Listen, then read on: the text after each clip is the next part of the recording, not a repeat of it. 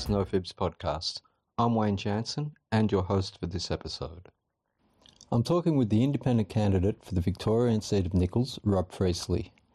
Major centres in the electorate include Seymour, Yarrawonga, Echuca, and Shepparton.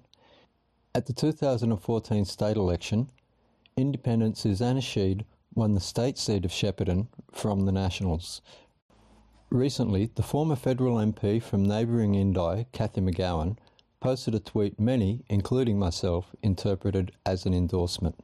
Thanks for joining us on the NoFibs podcast, Rob.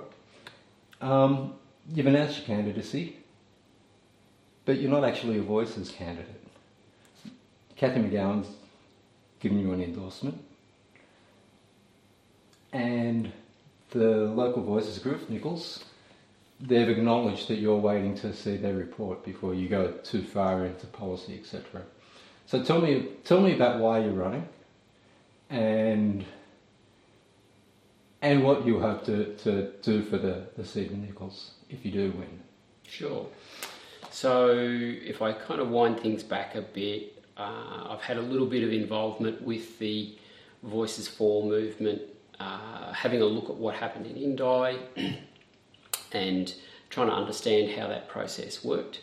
And as Voices for Nicholls came together, uh, I had a bit of a look at how that was working, and I came to understand the people who are involved wanted to run something that was going to deliver the priorities of the community, but not going to give us a uh, a candidate. They were never going to select a candidate. Right. So Nicholls were never intending to select one. That's that's what came together as they put their committee together and so forth.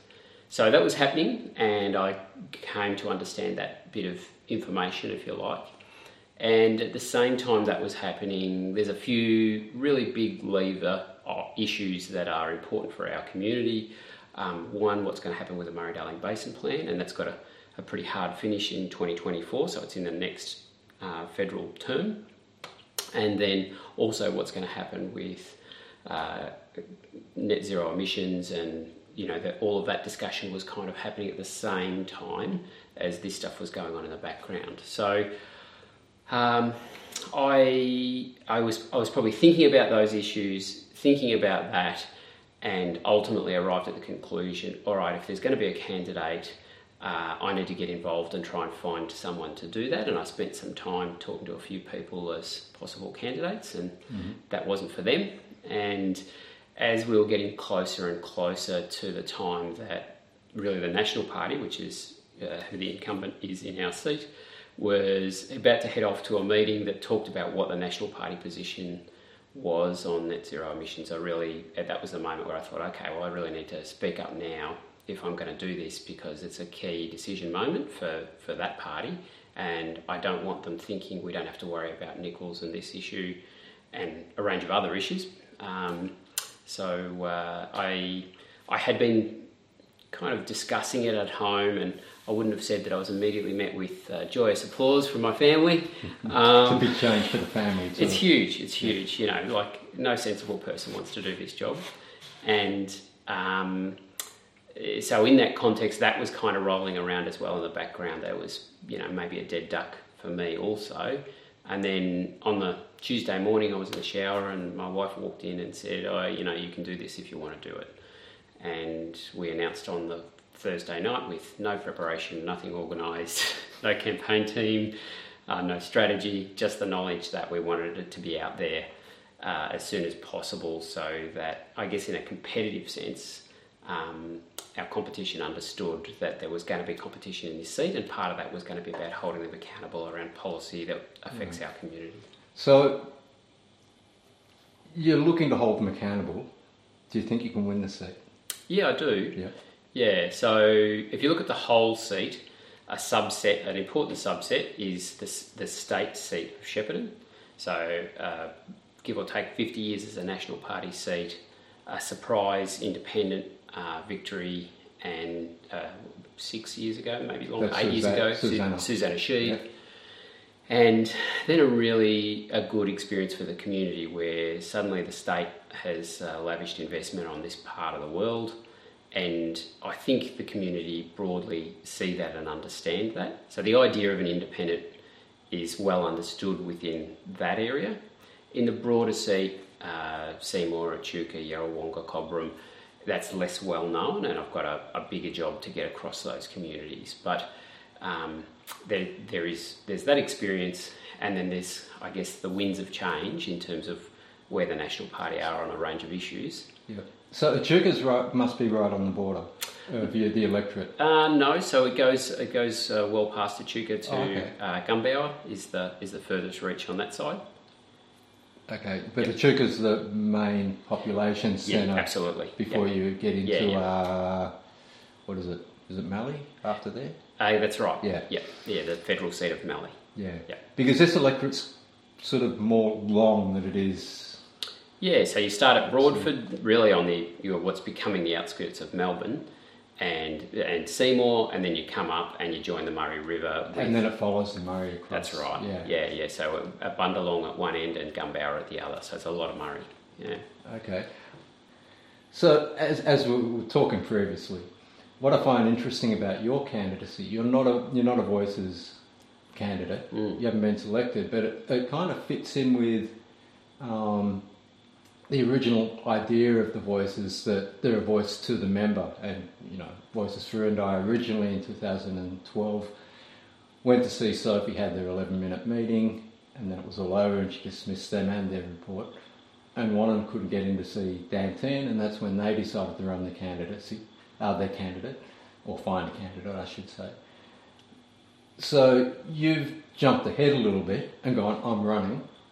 Are you hoping to get eventually get an endorsement from the Voices group? Look, the, what the voices choose to do is up to them. Um, I just want to make sure that uh, I take the idea, which is the, the crux of the Voices for movement, which is uh, a community independent. So everything about how I'm going about my engagement and drawing my ideas is very much um, around how I can understand deeply what the issues are that are important to the electorate and make sure that my policy platform reflects that within within the framework of my own values you know so Okay. So what are the big issues in this in, in, in Nicholls? yeah so um, it's uh, been a fascinating process to get out there and door knock and, and so forth so I feel like I know my electorate well but uh, there's nothing like campaigning and door knocking to get to know it better. So there's things that have reordered in the priorities, um, really sitting at the at the top of the table, and it's called different things by different people, but it's really about corruption, integrity, standards of behaviour, that sort of blended into something. So regardless of your background, my feeling is there's a lot of people in the community that are really they just absolutely had a gut full on that stuff. That seems to be an issue that drags left and right and centre all Yep. together. Yeah, totally. There's some issues that people can agree on Yep. across the broad range. Totally. Uh, Yeah. So people are looking for a change on that front and they see this as a way of trying to address that. So that's that's at the top of the table. And then it kind of depends on your uh, outlook maybe about what's important for you next. And some people are quite pragmatic and are really just about I want this seat to be marginal so we attract our fair share of investment. You know, there's there's uh, aging infrastructure. Um, we need to make sure that we are participating in the the overall uh, economy, and we need a little more love and attention in our part of the world than we've been getting. So you get you get a bit of that from some people. Others um, might be more around um, the treatment of women. Um, they might be uh, looking for climate change issues. So they're the sorts of things that I'm hearing from others. Um, and you know, a, a, a, a very common theme, probably outside of the main communities, is about accessibility and engagement. So, hey, it's great to see you here. It's really important for us that we've got a relationship with our local member. You know, how do we get in touch with you? How do we contribute? That's there's a lot of warmth towards those ideas. Yeah. So you're one of the well, so far you're one of two independent blokes running. Yes. All the rest are women. Yep. Um, the rest of the again, you're not a Voices candidate, but you're wearing orange, and obviously you're going to take on board the Voices. When it comes to the, the, the, I don't like calling it women's issues. It's probably more a men's issue, really, when it comes down to it. But how will you approach that issue, which might have pitfalls for a man to Yeah, talk sure. about? And Look, um, I'm not suggesting for a minute that I can be a leading voice on this topic or or whatever, but I think if you look at standards of behaviour in business, industry, community, they're miles ahead of where we are in our politics. And uh, the company I run, I think we're probably 70 or 80% women in the company. And so I'm kind of used to that working environment. And I'm, I'm really just about trying to get to the place where the rest of society is. I'm, not. I'm not looking to necessarily lead the agenda, but just to recognise we've got a problem, and I'm very happy to stand shoulder to shoulder and do what I can to, to change that. yeah. So tell me a bit about the business because it's quite a big business. It's not a small business. Uh, It hasn't always been so. Um, yeah, so we were uh, we were 20 staff when we myself and my brother got started, but over the years things have evolved. Um, we're close enough to 400 staff now. Um, it's uh, commercial laundry. We have a, a main processing facility here in Shepparton and Mooroopna, and we distribute to pretty much every town in Victoria from here. And um, it's uh, doing linen for hospitals and restaurants and aged care facilities and whatever. And it's given me a great opportunity. I've been in and out of every engineering works, aged care, hospital. You know, I, I really get how regional Victoria works as a result of that, and metropolitan Melbourne. To be honest, we've got a lot of clients down there too. But uh, you really, you under, you, when you're visiting those places, you're talking about what's happening for them. Are they hiring? Are they firing? What's what's uh, happening for them in terms of their costs or their labour force issues, all of that sort of stuff um, on one hand, and then on the other hand, um, our own employees, you know, a very direct relationship with people uh, in our community from all walks of life, and that's a great way of understanding the pressures that they're under as well. So, yeah, I, I think it's been a, a fabulous way to get really to really understand a whole lot of stuff about. How's COVID impacted your business? Oh, it's been pretty horrendous. yes. Staffing troubles or Um, look, it's just a, a really a really tricky time. So um, we have vacillated, but we've spent a lot of the time at maybe forty percent down on our normal turnover. Um, at at different times, we've had 100 or 150 staff where we've not had adequate work for them. Um, uh, you know, that's that's a, a difficult thing to manage, and then reopening and trying to snap back to normal volumes, and you know, it's it's really been a, a, a because there were some major clusters in Shepparton. yeah, yeah, for sure, for sure. And uh, you know, we would. I, I couldn't tell you the number of cases we've had, not necessarily not transmission at work, but just in the community, and then people coming Yeah. to work. So you know, everybody's got their PPE on and that sort of stuff. But it's um, it's just been part of life now for a couple of years, and uh, we've got an amazing team, and they've done a brilliant job of handling it. But it has been as tough as it's ever been to manage the, the amount of change and you know the ups and the downs and, and so forth. So yeah. So how, how do you? It's going to be tough managing a campaign with COVID hanging around. Have you put much thought into Um, that side of the logistics of what if we head into lockdown? What if restrictions are in so we can't hold events? Yeah, I, I'm just bringing the same thinking that we've had for running our business over that period of time, and you know, in that people people are now sick of talking about pivoting, but you know, because it's sort of it means a Everyone, range of people have been going around in circles. circles. That's right. But the reality is, you've just got to be flexible in your approach, and there's always a way to get it done. It just mightn't be the way you plan to do it. So, and and everybody's understanding now. Like if you if you set up an event and then there's a bit of a, a COVID issue and you cancel it and you put it online or you do whatever you do, everyone gets that that's just necessary. So. Yeah, I I think that's really how we're going to go about it. And the main thing is that I'm working hard and getting out and meeting people and hearing what they've got to say. And you know, there's a hundred ways of doing that. Yeah. Have, have you been using any of the Zoom meetings and things like that so far? Um, I haven't yet because I've been able to move around pretty freely, and really we've been at a stage where we're getting all sorts of stuff set up. Because as I, you know, there was there was no beautiful plan on a piece of paper before we announced. It was a it was a bit of a uh, rapid decision, and so there's been a, a number of community engagements going on at the same time. We're doing stuff like getting sorted out for a website and, and all of that sort of stuff. So uh, the time's coming though for that for that sort of stuff for sure. Something I want to ask you because you obviously you've had to get T-shirts and and corflutes and things like that made up. Have you had trouble getting supplies? Yeah, supply chain's a big issue for anybody doing anything at the moment. So yeah, but I'm again like every day of the week we're managing that here Yeah. um, in our company. So I'm, I'm kind of used to that. I'm just thinking latecomers might, you know, like people that are announced late might have trouble with a lot of those things. Yeah, totally, totally. Uh, You know, if you've got an idea in your head that it takes four weeks to get something done, well, that's not how long it takes anymore. Everything's harder. What size campaign team have you got? Have you got many volunteers yet? Yeah, it's going pretty well at this stage. We're still early days, but we're somewhere in the 200s for our volunteer base. Wow. Um, That's that's a lot of volunteers when you haven't, coming from scratch. Yeah. yeah, yeah, it's good. and you're not coming from a voices Yes, backing. yeah, yeah. So there's a lot of support in the community for the idea. Um, we've got that experience at state level, so people are used to the idea getting involved in their local politics.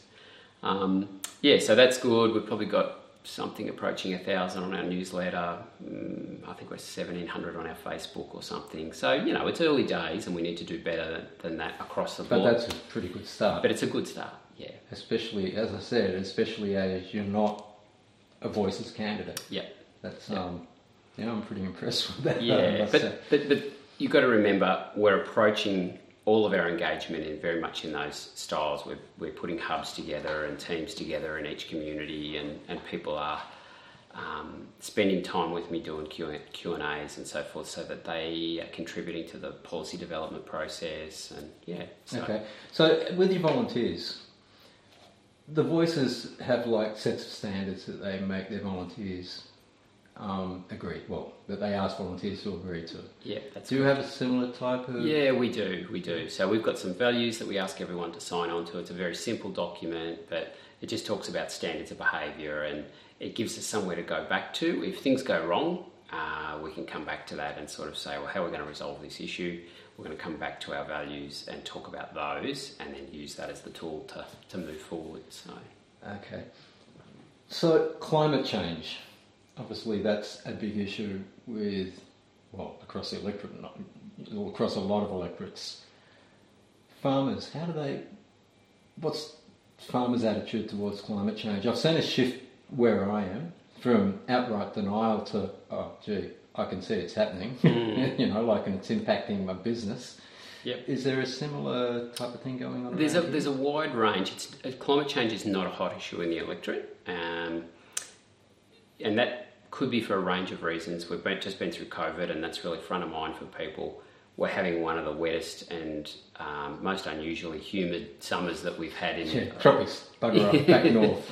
That's right. So you know, we're all we're all humans and kind of creatures of the immediate, and the immediate is that there's plenty of water and not a lot of heat, and it's it's easy to not think about these things. So it's not front of mind for a lot of the electorate, but it is there.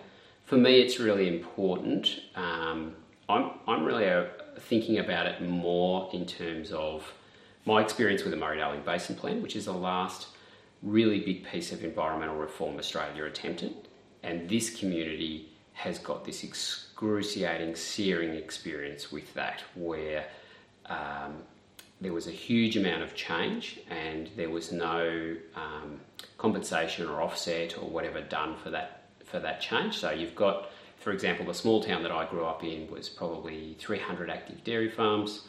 My family had five children, uh, 100 and something acres. All the kids were able to go through university. My parents had a good standard of income and living and so forth. That community today has about two dairy farms left in it. Um, and it's all dry land irrigation, uh, dry land country now, vastly less productive. So, if you take that and then you look at what that means on the small towns dotted through this area, it's really heavily settled, and some of those small towns have had, you know, horrific impacts in terms of their social fabric and their economic opportunity and all of that sort of stuff. So, that's the last big piece of environmental reform of what happened here. And I look at this and think there are inevitably going to be costs with uh, adjusting our energy system to a net zero base, and it's it must happen. And when it happens, I want to make sure that our community gets to participate in the opportunities, as well as we will inevitably have to deal with the costs like everyone else. Yeah. And the way I see it is that uh, there's going to be very significant investments that need to be made, and if there's not a good policy structure and there's not good advocacy, they're going to go to the communities that have good advocacy and not necessarily the logical places for them. And this community here has one of the most intensive agricultural regions there is in Australia. So there's a huge biomass here, enormous opportunity for uh, bioenergy, um, ag waste to uh, green gas as an example, those sorts of investments. And that requires forward thinking, advocacy, engagement, and it's a real opportunity for our farmers to be part of that, that change and to benefit from it. But at the moment, all the policy discussion is focusing on how do we preserve fossil fuels and find ways to capture those carbon emissions. There's no smart thinking going on about how the, the opportunities are right under our nose here. And how the community benefits from That- them. Because, totally. you know, like it's all very well if you build a huge um, solar farm there, but Yep. if it's owned by a mob overseas or down in Melbourne, the local community. It- it- they're, they're not a big job generator, and the reality is there will be there will be and there should be solar in this region, but actually uh, we can extend the distribution network to more or less anywhere with cost. I mean, and you, you know there, that's that's a real thing for consideration. We cannot extend the soil base that we have in this country, and this is some of the best soil in the country, coupled with access to irrigation that can uh, continue to be a really important part of the food bowl and also linking to that bioenergy opportunity. Now, if we build solar farms over the top of those soils, that's actually not a good outcome.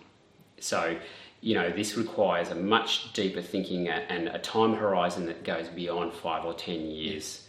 And we need to be thinking about where we're putting those solar farms, which we do need, but also complementary sources of, of green energy. And I think this community is really like got a huge opportunity. So community energy projects like the one that you know about Yackandandah. Is there much appetite in this electorate for something similar to that? Yeah, this, the, things are just starting to get going. So uh, I think there's a, a meeting in Avenel and Nagambie in the next uh, three or four weeks, both of which I'll go to. And you know, people are making inquiries and so forth. But you know, we're at the early early stages of it. But there is there is an interest for sure. Yeah. One of the things I'd love to talk a bit about when we come to energy is the my experience as an industrial energy user. Yeah, Uh, go for it. yeah. Because that's something not many candidates can speak Yeah. firsthand to. So Yeah, so there's there's how we talk about net zero energy in the everyday media, and then as someone that uses a lot of energy, you know, we we put a hundred kilowatt system on the roof here, and I can't notice a difference in our bill because of the the scale of our electricity bill, and our gas bill is vastly larger than that. right.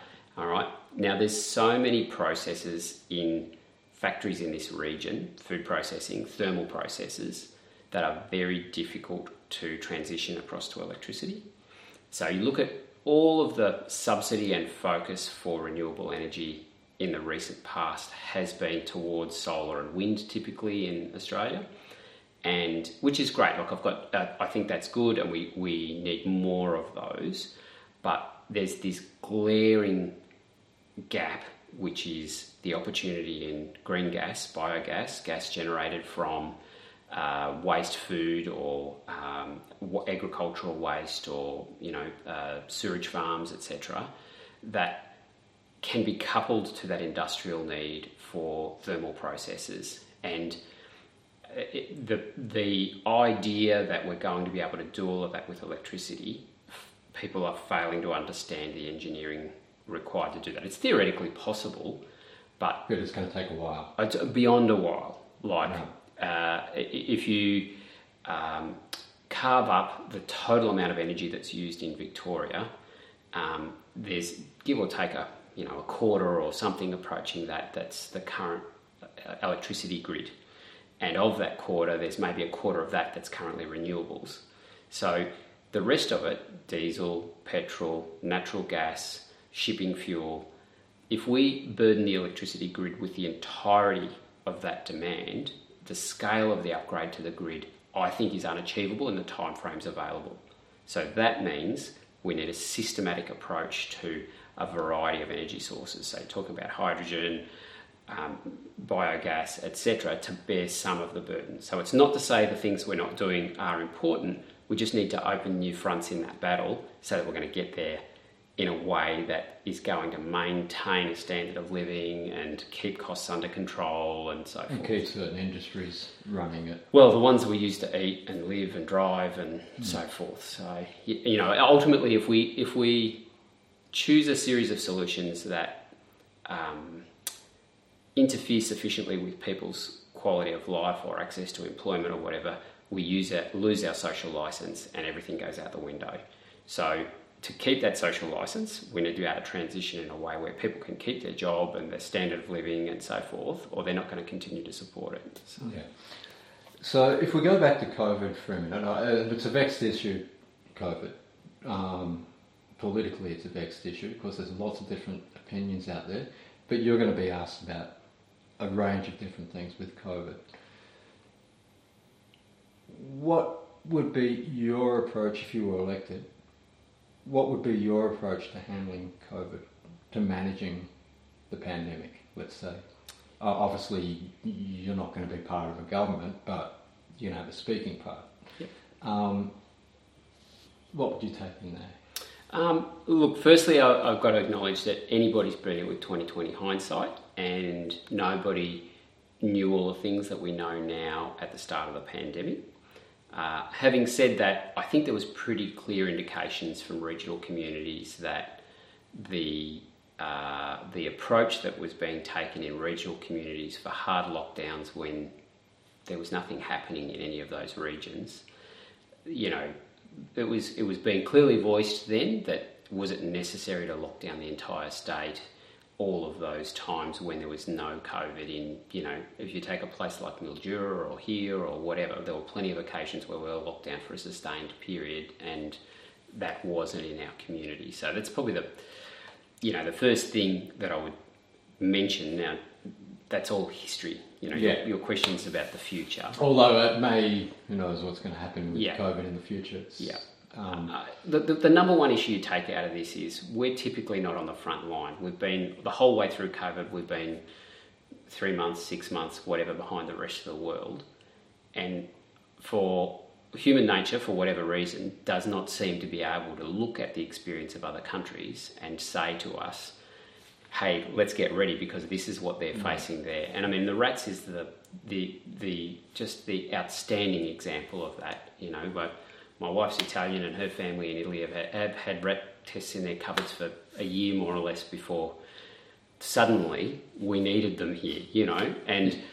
they've probably got Australian rats. and and I I- like for me from a business planning perspective, like that was as you know as as obvious as the nose on your face that we were going to need them, um, and yet we failed to to plan for that. So I feel like that is the the takeout. Let's use the the experience of other locations that are ahead of us on the curve, and then plan for those developments as they come. And we're not, nobody's going to get it all right, but uh, there's it is an error of judgment to say well you couldn't have known well we knew that we Yeah. knew that for sure we just ch- chose not to act on it that somehow we knew better Your campaign doesn't have quite the same area as a lot of as a lot of um, the rural electorates. Some are huge, you know, like if you look at Mallee and Wannon, you've got a smaller area.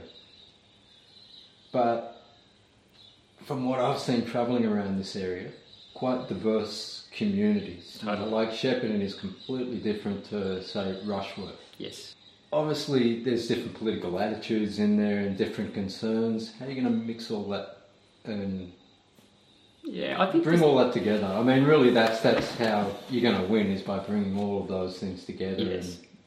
And so it, I don't think it matters what your community looks like. You expect to be able to see a GP and get an adequate treatment when your parents arrive at that time in their life that they need support, that they can get adequate care from well trained people, and that you know sometimes those changes come on quickly, and therefore that the the support is available at the moment that you need it Yeah. that you can drive on roads that are structured appropriately, that the children of the community have reasonable access to university and education, and you know, so the, the, my view is that services and infrastructure are common across every part of the electorate, and that the yawning gap between regional Australia and the metropolitan areas, and and the fact that we are home to some of the biggest exporters in this state, yet we don't have the services and the infrastructure to support it. So we're generating the income and the economic activity, but our residents are being treated as second rate. Shepparton's quite an industrial. I mean, for a, a farming district, it's actually quite an industrial town as well. It is absolutely, yeah. Yeah. It's a it's a diverse economy. You you go into a lot of I, I keep coming back to Shepparton because it's. I think it's the largest town. It- It's the largest town in the electorate. Yeah. Um, and to some extent, you know, if you drive the industrial streets of Echuca, there's a lot of food manufacturing and so forth there also. Um, and to a lesser extent uh, in, in Seymour, but it's certainly an important part of the electorate. There's a lot of big food processors and so forth in the region. Yeah. Yeah, it's just like, as I said to me, the the electorate is just so diverse. Yeah, but When I look at it, it's. yeah, not I mean, a lot of electorates are, but you're for a small electorate. Is Yeah. what I'm getting at. Yep, But you, what did you say? You said you've got 200 volunteers. that's right. That's pretty good for a, an electorate Of that sort your of- size, uh, this size. Yeah. I mean, it is still quite a large area, I guess, Yeah, compared to a city electorate. But It'd, it'd be a good, I don't know, two and a bit hours from the top to the bottom drive, I suppose. So, yeah. what, what sort of age ages are your volunteers? Uh, mostly older, but not exclusively. Just comes down to who's got the. And I- actually, when I say that and I think a bit more about it, they're not. The ones that tend to be more active are older, but the volunteers that are on the books, the age distribution is probably a bit more normalised. So, obviously, you know, people are in that key age of child rearing or going to uni or doing whatever. Don't have as much time. That's right. Yeah. yeah, yeah. So that's that's probably when I think about it more like it. Yeah. Um, I have a sneaking suspicion this this election's the youth vote is going to be quite important for a lot of in a lot of electorates. Mm. Um, how? Well, what to put it another way, what sort of issues do you think are big with the kids? Yeah. so if if you read the paper or watch the news, you would think that climate change would be the top of the tree for youth.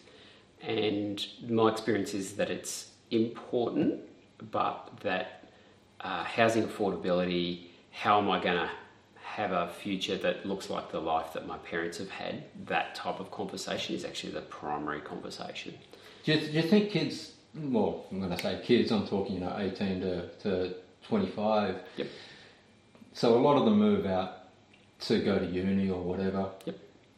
You think there's a desire, they want to come back, but sometimes they feel there's nothing here for them if they do come back? Um. Because that's the, that's, that was a lot of the catalyst behind the 2013 campaign in Indi was, was not driven by kids, but that, well, when I say kids, again, I, you know, like Yep. I'm thinking 18 to 25 ish Yep. years of age. They were a big part of it because they wanted to come back Yes. to Indi. They Yep. wanted to go back to their home. Yep. Do you think there's a, an appetite there? Uh, COVID's, we don't really know what the actual data is, but anecdotally, COVID's driving a lot of people to the regions. Yeah. And, you know, we've sold, I, understand, close to four years of housing land supply in, in the last 12 months.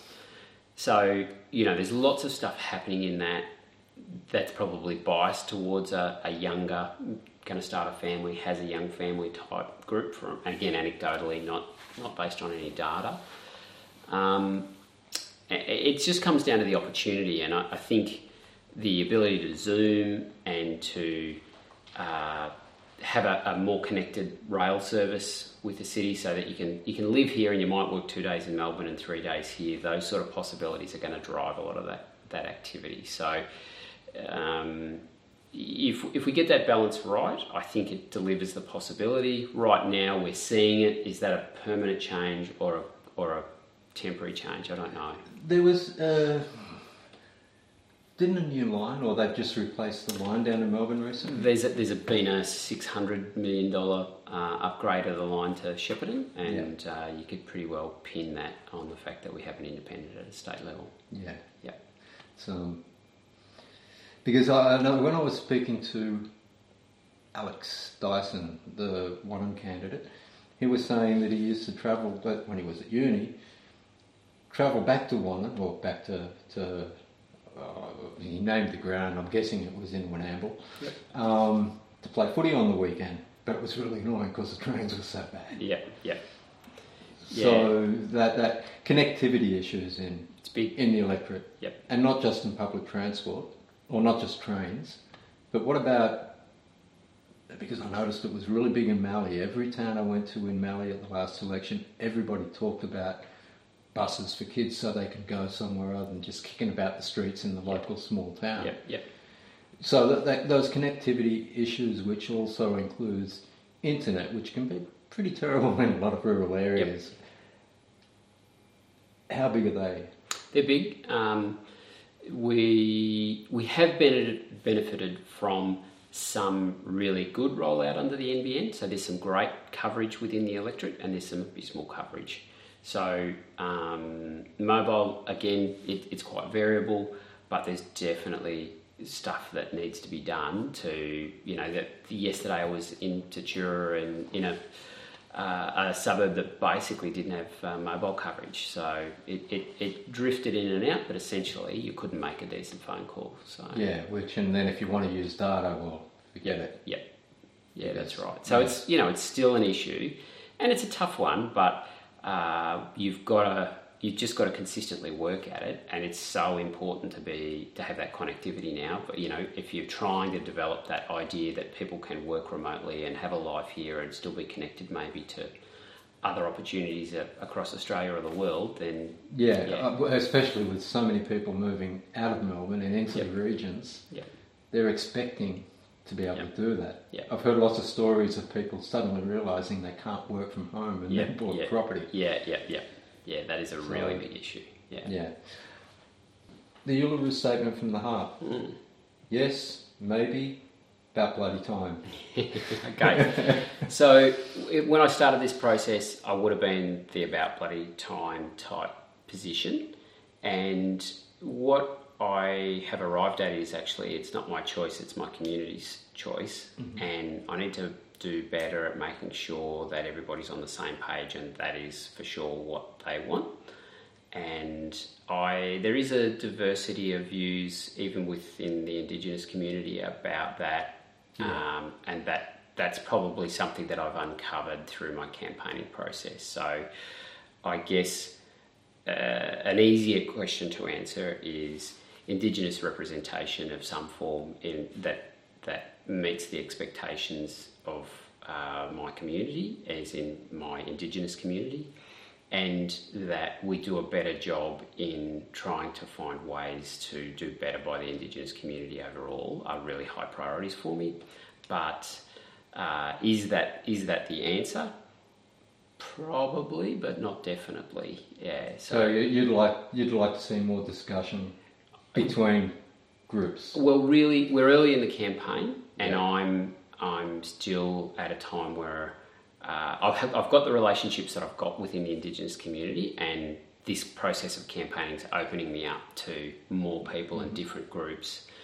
And I want to make sure that I hear all of those voices before I say, bang, this is what we're yeah, doing. Because there is a wide range of views within the Indigenous community. I, I understand that myself. yeah. Even just you know the, the order in which things are done. There's quite a bit of um, no, I wouldn't say disagreement, but there's a lot of discussion about Yep. which is the best way to do forward. things, way forward. So, yep. So, so you know, a- a- am I going to engage deeply around those issues and look to do better? Yes. What does that look like? I'm, I haven't settled on that yet. okay. Something that I've noticed in most of the, the reports, and including even back when um, in 2013, at the height of, of the Abbott Stop the Boats, that was an issue in Indi. Um, it probably wasn't an issue in the media so much in Indi, but it was at every forum. And what's your position on refugees? How are you going to approach that issue? Um, because it can be a vexed issue, and some people have really definite ideas about it. But I look at that campaign and Cathy and the way she handled it, she completely disarmed the whole scare campaign that Mm. the Libs were running. Um, to the point where she effectively turned the community around. Mm.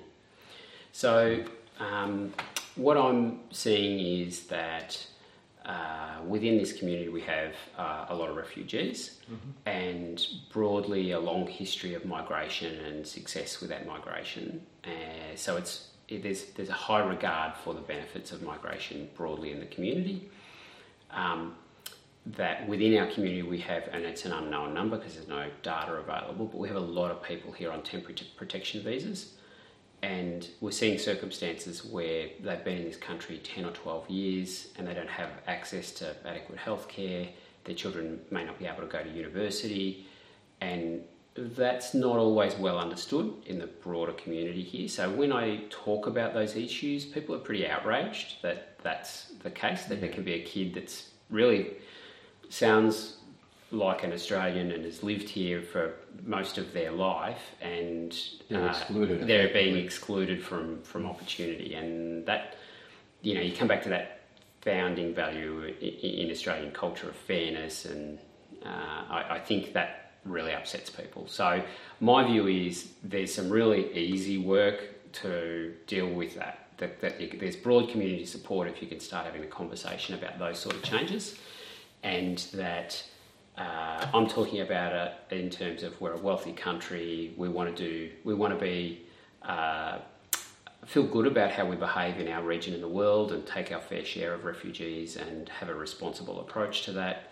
And is is our approach of uh, holding people for, you know, give or take a decade at a time? It, what is that actually delivering as a as a benefit to us? It's it's sullying the soul of the country, Yeah. and is it really having an impact on the the risks associated with you know un, unplanned arrivals via boat and, and this sort of thing. So I'm, I'm very keen to see changes around that. It's a really complicated. You, you if you're going to have this conversation, you have to acknowledge that there are risks associated with an, with uh, an unchecked or open door approach that is going to result in a loss of life potentially. So you do need uh, a plan that is honest with the community about that as well. But I think we can do a whole lot more than we're doing, and um, I think that everybody will agree on the idea of wanting to feel good about how we behave as a country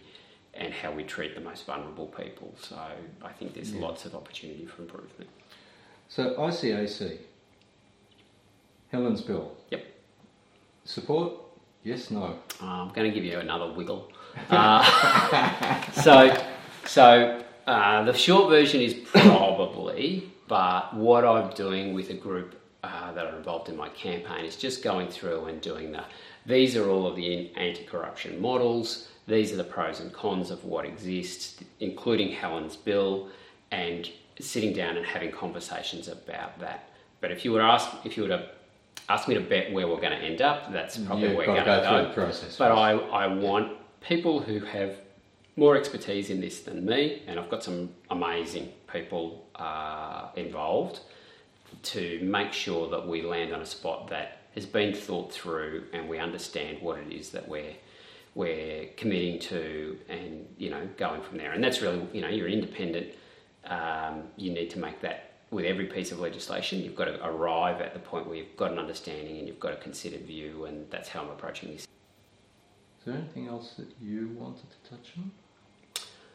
Uh, look, we can go wherever you like, but if I wanted to talk about themes, I think it would be uh, about the opportunity. Like so often we talk about our communities in a deficit language, and there's lots of really, you know, disjoint.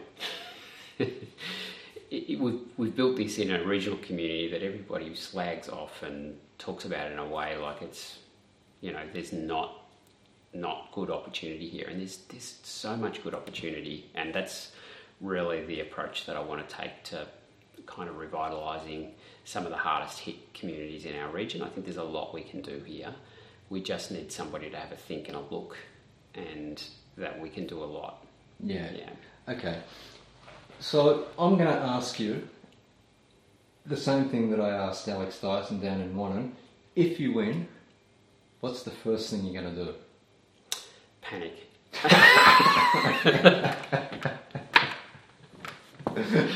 um, what is the first thing that I'm going to do? I think I've got to get my skates on pretty quickly to get organised with the team that I need around me. And I'm probably going to pick up the phone to a few people that I trust that have um, walked this path before me for some advice about what I need to put in place. So I'm not, I don't have to reinvent the wheel. Um, I'm going to thank the community and the people that helped put it together, and then I'm going to work my bum off to deliver the stuff that I've promised. I suppose that's really probably roughly what it looks like. Yeah. Cool. Okay. Yeah. Well, thank you, Rob. Thank you for listening and hope you enjoyed this No Fibs podcast. Until next time, goodbye.